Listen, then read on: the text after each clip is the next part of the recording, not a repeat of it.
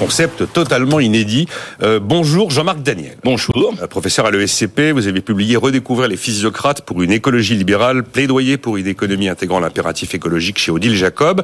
Vous êtes membre du comité éditorial de Pour l'écho avec à la une numéro de février, la crise du logement, à quand la fin des travaux Frédéric Farah, bienvenue. Bonjour. Ça fait beaucoup trop longtemps qu'on ne sait pas. Ah ben oui, je suis ravi de vous retrouver. Ben voilà, enseignant à l'université Paris 1 Panthéon Sorbonne. Bonjour Jean-Pierre Petit. Bonjour Charmy. Président des Calivers de l'économie, organisme de conseil en stratégie d'investissement. Je ne vais pas commencer par Jean-Marc parce que je connais son point de vue sur euh, le prix plancher. Ça vous séduit le prix plancher, Frédéric Farah? C'est pas la solution euh, miracle, mais moi ce qui m'intéresse dans les débats en ce moment, même si c'est pas selon moi la solution miracle, c'est qu'en fait il y a toutes sortes de croyances qui, qui sont en train d'être ébréchées ou s'effondrer. C'est-à-dire quoi? C'est-à-dire qu'on nous avait expliqué dans les années 80 euh, qu'il était, il fallait en finir avec les prix administrés. Euh, je rappelle, c'était 86 ou 87 la fin euh, des prix que l'on pouvait du blocage des prix. Hein. donc et on avait dit la métamorphose de la PAC en 92, on avait dit voilà, il faut laisser les mécanismes de marché œuvrer davantage parce que je rappelle qu'avant c'était des prix garantis. Alors aujourd'hui, qu'est-ce qu'on voit? Un, sur le marché de l'électricité, on se dit oulala, les prix sont pas très bien formés. Maintenant, on dit pour les agriculteurs, ça, ne va pas trop, etc. Alors, euh, je dis pas que c'est la solution. Euh, c'est pas la solution pour une raison simple, c'est que dans l'environnement dans lequel nous vivons, qui est l'environnement européen, c'est-à-dire que euh, nos agricultures sont en concurrence, veut ou veut pas, même si on fait partie de l'Union européenne, parlons même pas de l'agriculture des autres pays. Donc le prix plancher euh, c'est, on va dire, cotère sur jambe de bois. Ça, ça va pas être, ça va pas régler euh, le problème. Alors certains parlent du coût du travail en disant oui, il faut écraser le coût du travail. Bon, mais euh, le coût du travail, on a déjà fait des efforts de dingue. Donc je crois que c'est un petit peu pour aider, mais ça ne réglera rien dans le fond. Il y en a même certains qui disent que c'est l'inverse. Vous écoutez même des réactions d'organismes agricoles, comme la coopération agricole, qui dit, ben voilà, on va favoriser les importations des pays moins chers. Ben Vous écoutez la FNSEA qui dit, ben voilà, on va bloquer les prix vers le bas. C'est une sorte de SMIC agricole et c'est du ben protectionnisme, dit Arnaud Rousseau. Ben voilà. C'est même pas que ça règle un peu, c'est que c'est juste le contraire. Oui, euh, oui, mais alors effectivement, aujourd'hui, euh, le gouvernement a laissé, et tous les gouvernements précédents ont laissé une colère agricole montée, une insécurité agricole, un appauvrissement des agriculteurs. Et donc, dans la panique, on essaie de trouver toutes sortes de solutions, euh, euh, plus ou moins bien inspirées, euh, plus ou moins bien trouvées. Et donc, résultat des courses, je pense qu'on va faire semblant d'éteindre la colère, mais on ne va pas l'éteindre, et qui va revenir encore plus brutalement après verra ce que ça va donner, cette histoire de prix plancher. Évidemment, c'est salué par une partie de la classe politique, notamment les filles. C'est une bonne solution, selon vous, Jean-Pierre Petit? On est dans du prix administré, alors soit on bloque pas. Je viens de répondre à la question, parce que si c'est salué par la classe politique, en général, c'est très mauvais signe du point de vue de la rationalité économique. Voilà. Oui, mais alors pourquoi tout ce ça Je suis persuadé qu'il y a des gens qui nous écoutent qui disent mais évidemment un prix minimum garanti quand la réalité est que vous avez des agriculteurs qui vendent à perte. Évidemment, ça semble tellement simple et cohérent. C'est simple, enfin, c'est pas simple du tout parce que. Non, c'est pas simple. Euh, on parle de l'agriculture, mais alors l'agriculture, c'est une multitude de filières, micro-filières, et je ne sais pas comment on fait techniquement d'ailleurs pour établir des prix de revient moyens. Personne ne sait. Bah ouais, mais aujourd'hui, tu vois, donc tu rentres tout de suite dans une euh, démarche bureaucratique qu'il va falloir suivre en permanence, qu'il va falloir adapter. Enfin, et, et l'exemple.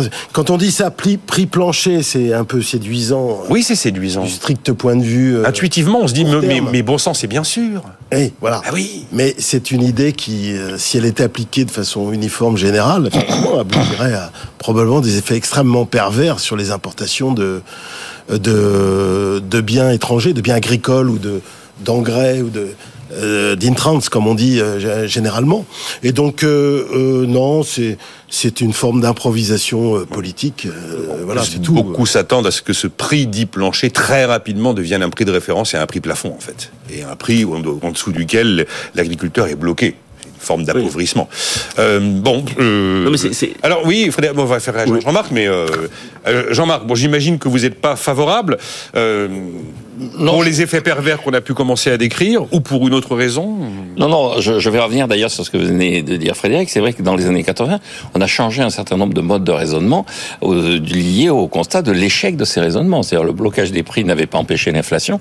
Et dans le domaine agricole, il y a tout un tas de travaux qui ont été faits à l'époque, s'appuyant notamment sur les travaux de Theodore Schulz. C'est le seul économiste à avoir eu le prix Nobel pour des travaux sur l'agriculture. Et ce qu'il dit bien Theodore Schulz, c'est qu'il faut changer totalement le raisonnement et le mode de raisonnement, en ce sens que pendant des siècles, l'humanité a manqué de production agricole. C'est-à-dire que dès qu'il y avait un peu de production agricole qui s'est développée, dès qu'il y avait des rendements qui s'amélioraient, la population se mettait à augmenter. Et de nouveau, c'était ce que, en, notre prix Nobel, Angus Deaton appelait le piège nutritionnel. C'est-à-dire, on était bloqué hmm. dans l'évolution de l'humanité par le fait qu'on manquait en permanence de nourriture. Ce que dit Theodore Schulz à la sortie des années 70, au début des années 80, c'est qu'on change complètement de situation. Il y a un certain nombre de pays, notamment, alors il dit, il y a un cas aberrant qui est l'Union soviétique, mais quand on, ce, ce système disparaîtra, on, on, aura encore plus ce mécanisme de productivité et d'efficacité de l'agriculture. Ils disent les États-Unis, l'Europe sont en surproduction potentielle permanente. Et, donc, ça a été l'effet pervers de la PAC à un moment. Voilà. Et donc la PAC, elle était la première PAC, c'est ça. Oui, la, première C'était des prix planchers. Oui, et pour lutter contre les importations, il y avait une sorte de, de taxe. C'était non seulement c'était un prix plancher, mais c'était un prix qui s'appliquait pour l'ensemble des produits, qu'ils soient importés ou qui sont produits localement. Et donc on mettait une sorte de, de taxe sur les produits qui étaient localement, qui étaient importés. Et puis, et puis aussi, on revient sur, du micro, euh, on revient sur sur l'histoire. Revenons sur sur cette période. Qu'est-ce qui a fait aussi que les accords euh, du GATT euh, jusqu'à euh, Marrakech, la fin du cycle du Round, aussi on peut avancer, c'est qu'il y avait des tas de domaines qu'on avait retirés des négociations. C'est-à-dire l'agriculture n'était pas là-dedans. c'est pour cela que effectivement ça, ça, il faut il faut jamais l'oublier et c'est que lorsque le calendrier ou les agendas, on va dire des négociations internationales en termes de libre-échange se sont alourdies à partir des années 94-95 et la question de l'agriculture est arrivée, ça aussi a créé des, des, des, des tensions. Je dis ça parce qu'on voit bien que l'agriculture a toujours été un sujet euh, très euh, compliqué et que les Européens ont fait en sorte euh, de d'encadrer par ce système de, de, prix. Et en fait, ce qui est passionnant dans le débat actuel, c'est en fait ce mouvement de balancier entre une régulation de l'économie par le marché ou une régulation de, de l'économie par les institutions. C'est-à-dire, c'est la tension entre l'institutionnalisation et, les, et, les, marchés. C'est bien le thème de notre débat du jour. Hein. Et, on voit bien qu'aujourd'hui, là, le mouvement de balancier revient en arrière, c'est-à-dire on revient vers des choses qu'on avait abandonnées dans les années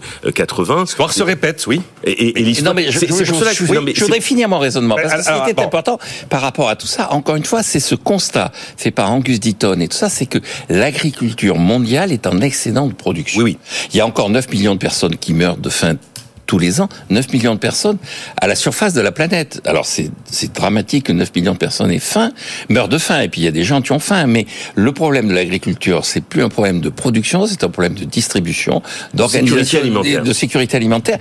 Et donc ce qui a été fait dans les années 80-90 à partir de ça, à partir du constat des stocks invraisemblables de lait, de beurre qu'on avait à cause des prix garantis, des prix planchers et tout ça, ça a été de changer la nature du fonctionnement de l'agriculture et de considérer que c'est ce que disaient les réformes McCherry, l'agriculteur doit cesser d'être un agriculteur pour être un jardinier. J'entends bien. Mais... Ce qui est en train d'être mis en cause à l'heure actuelle, c'est non seulement ce constat, mais c'est en plus toute la partie qui a été associée à ce constat d'utilisation de l'agriculture comme moyen de préservation de la nature. Les grands vaincus de cette affaire, ce sont les consommateurs, parce que s'il y a un prix plancher, ils vont payer plus cher. Oui, ça c'est certain.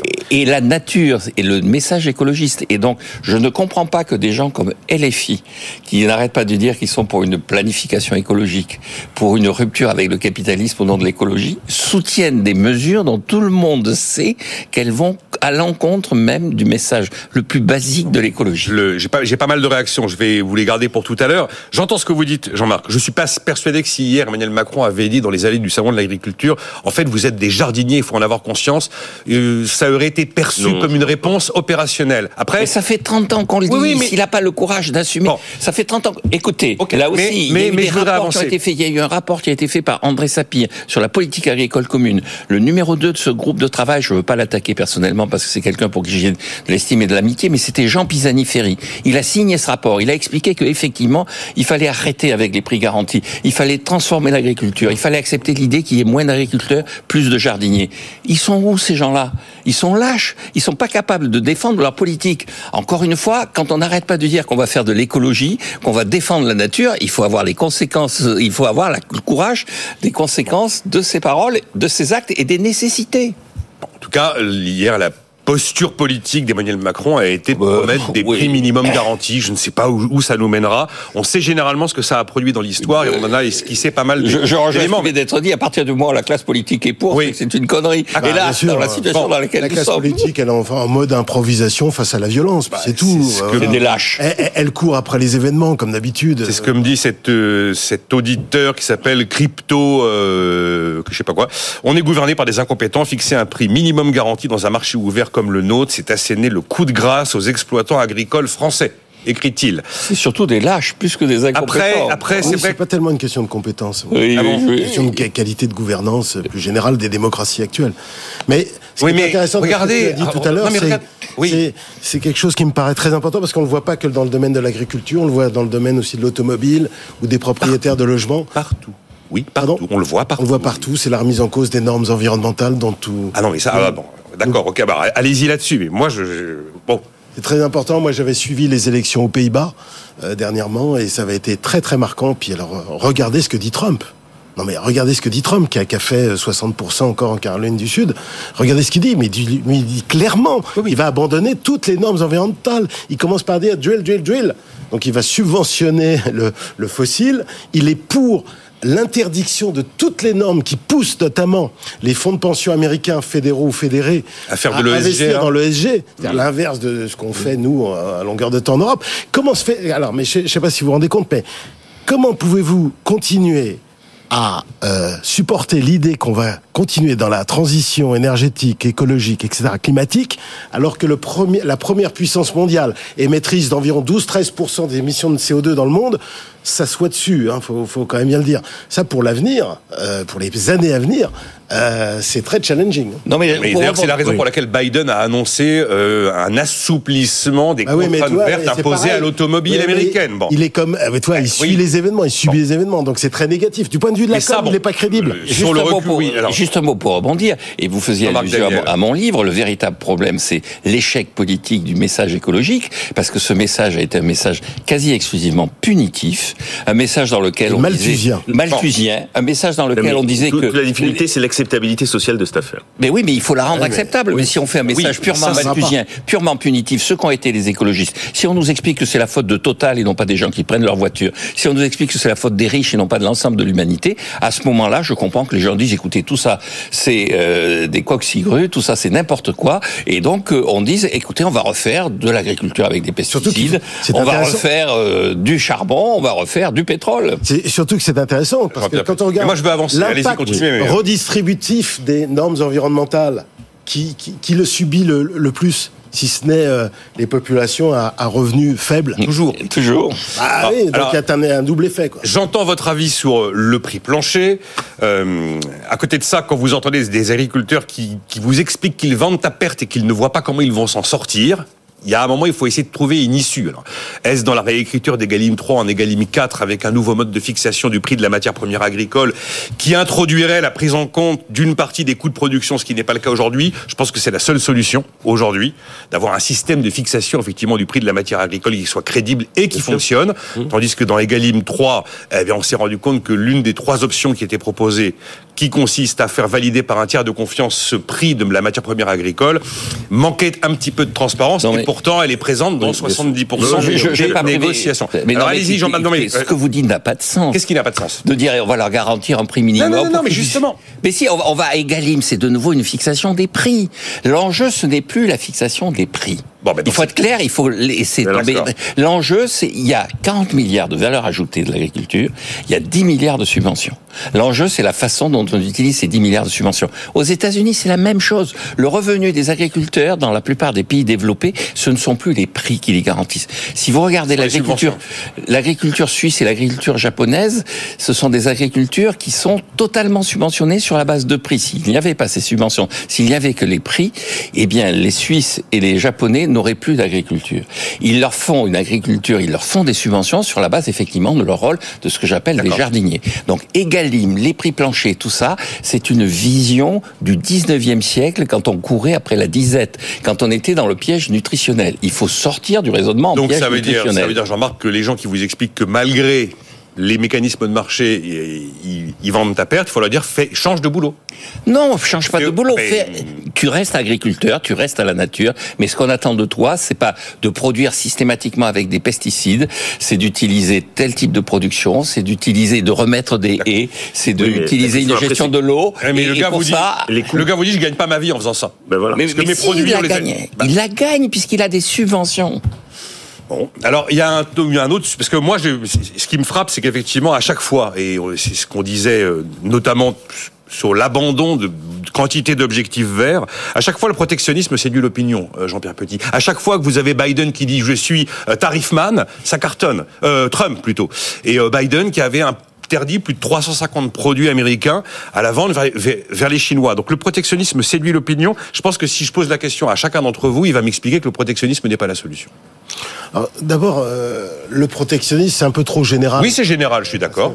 On a quand Ça peut même. être du protectionnisme par les droits de douane, du protectionnisme par les normes, comme le font aujourd'hui les Américains. Bon, c'est- un peu généraliste, puis ça dépend des produits. ça- ça- ça- enfin, moi, je, je pense que plutôt que de dire protectionnisme libre-échange, il y a, il y a des, parfois des actions ciblées qui, dans, le- dans, un, dans un espace de temps donné, peuvent être efficaces. Euh, donc, euh, euh, sur la Chine, par exemple, parce que le, le dossier du protectionnisme depuis 40 ans dans les pays occidentaux, c'est pas la bataille entre pays occidentaux, c'est la bataille entre pays émergents et pays Oui. euh, riches. C'est surtout le grand, va- le grand gagnant de la mondialisation, c'était la République populaire de Chine. Donc c'est la raison pour laquelle, en 2016, lorsque Trump s'est présenté aux élections, il a, fait- il a déjà tenu un discours anti, anti euh, libre-échange, pro-protection, mais surtout anti-chinois. Et, euh, bien, oui. et il accusait le Parti républicain, et ça, ça c'est quelque chose qu'il faut voir dans la vie politique américaine, parce que ça, ça a mordu sur l'électorat républicain, c'est que les, les, anciens républicains, ils ont abandonné l'idée de la protection de l'indu- de l'industrie américaine. Et la part de l'industrie a beaucoup baissé, l'industrie manufacturière a beaucoup baissé aux États-Unis. Donc les, les, les, les électeurs républicains ont reproché aux anciennes élites républicaines d'avoir complètement lâché l'industrie américaine, d'avoir fermé les yeux sur D'accord. l'immigration clandestine mexicaine. oui, Euh, d'accord, d'accord, mais euh, voilà, et, et d'avoir échoué, parce que pourquoi il y a une vision très, très protectionniste et, et très isolationniste, d'une certaine manière, de Trump, c'est parce que les, alors là je sors un peu du domaine de l'économie, mais les guerres extérieures depuis euh, euh, l'intervention en Irak ont toutes échoué, donc euh, il y a une volonté de retour. Mais là- là- bon. Non, non, mais j'ai largement Oui, oui, si, oui, oui. pourquoi Trump réussit bien euh, sur ces il y a thématiques-là, c'est parce qu'il y a un échec de la classe politique il n'y a pas américaine. que Trump. Dès chaque fois que vous sortez une idée simpliste protectionniste, euh, elle séduit l'opinion. Non, mais- Vous allez voir, on va, il va y avoir des sondages d'opinion sur, les- sur le prix plancher. Je vous garantis qu'une majorité de l'opinion va être pour. Mais en dépit que- de tout ce que Non, mais- peuvent raconter mais- les économistes. Attends, parce qu'ils réfléchissent pas. Bon. Attends, parce qu'il y a de la violence politique et il faut bien prendre des mesures. Donc, Oui, mais ils réagissent aussi en fonction de ça. Non, mais Parce que quand vous entendez un agriculteur qui vous dit OK, mais moi je suis face à des importations de produits qui sont euh, réalisés sans aucune contrainte, sans aucune norme, sans aucun élément environnemental, et le consommateur quand il le voit à côté de mon produit, il l'achète parce qu'il est moins cher. Ah oui. Je veux dire, c'est- c'est- c'est- cet agriculteur-là, qu'il raconte s'entend. oui, non mais Frédéric Farah. Alors lui, il voudrait du protectionnisme. Non mais ça, ça- ça s'entend. Alors, euh, euh, disons plusieurs choses. Alors ça s'entend. euh, après, on peut en discuter les fondements ou le, le bien fondé de l'affaire. Mais pourquoi ça s'entend Quel a été le, le grand discours qui a été servi aux populations depuis les années 90 jusqu'aujourd'hui, qui a été le grand discours de remplacement du discours de la guerre froide? Ça a été tout s'explique par la mondialisation. C'est-à-dire la mondialisation était devenue le grand récit, et on a expliqué que la mondialisation allait être profitable à tous et à toutes, aux producteurs, aux consommateurs, aux offreurs, etc. Voilà, tout. Et il y a eu ce grand discours. Aujourd'hui, euh, beaucoup en reviennent. Et certains constatent que oui, certains en ont profité de la mondialisation, d'autres moins, euh, et que par exemple la vieille industrie a supporté cette mondialisation plus qu'elle en a, elle en a, comment dire, bénéficié. Et donc aujourd'hui, forcément, il y a un mouvement encore de retour de balancier en se disant, bah, mais non. Et un des piliers de la mondialisation, c'est le libre échange. La mondialisation ne se résume pas au libre échange, mais ce n'est qu'un des piliers. Et donc, forcément, qu'est-ce qui se passe? Bah, mouvement retour. On se dit, bah, on attend plus de protection. Et puis historiquement, si on observe les On va choses. marquer une pause là. hein. Oui, oui, non, mais hist- hi- historiquement, euh, les États-Unis ont été historiquement un pays protectionniste. Je rappelle, un des toujours, hein. présidents qui a été le plus protectionniste qui soit, c'était Abraham Lincoln. Exactement. Il, il faut, faut jamais Mais oublier. les Américains ont toujours été protectionnistes. Il n'y a pas de problème. Toujours. Non, et, mais- puis, et puis même, juste une chose, il faut jamais oublier que même la première mondialisation qui a lieu à la fin du 19e siècle jusqu'en 1914 s'accompagne d'un protectionnisme dans le même temps. C'est ça qui est... Et c'est Béroc qui le montre marque très une bien pause. dans- C'est intéressant Oui, parce que on marque une pause. Jean-Pierre, on marque une pause. On y revient dans un instant. Ça m'intéresse d'avoir vos avis là-dessus. Parce qu'encore une fois, je pense que les avis des experts et des économistes sont très décalés par rapport au ressenti et à l'intuition des gens qui peuvent nous écouter.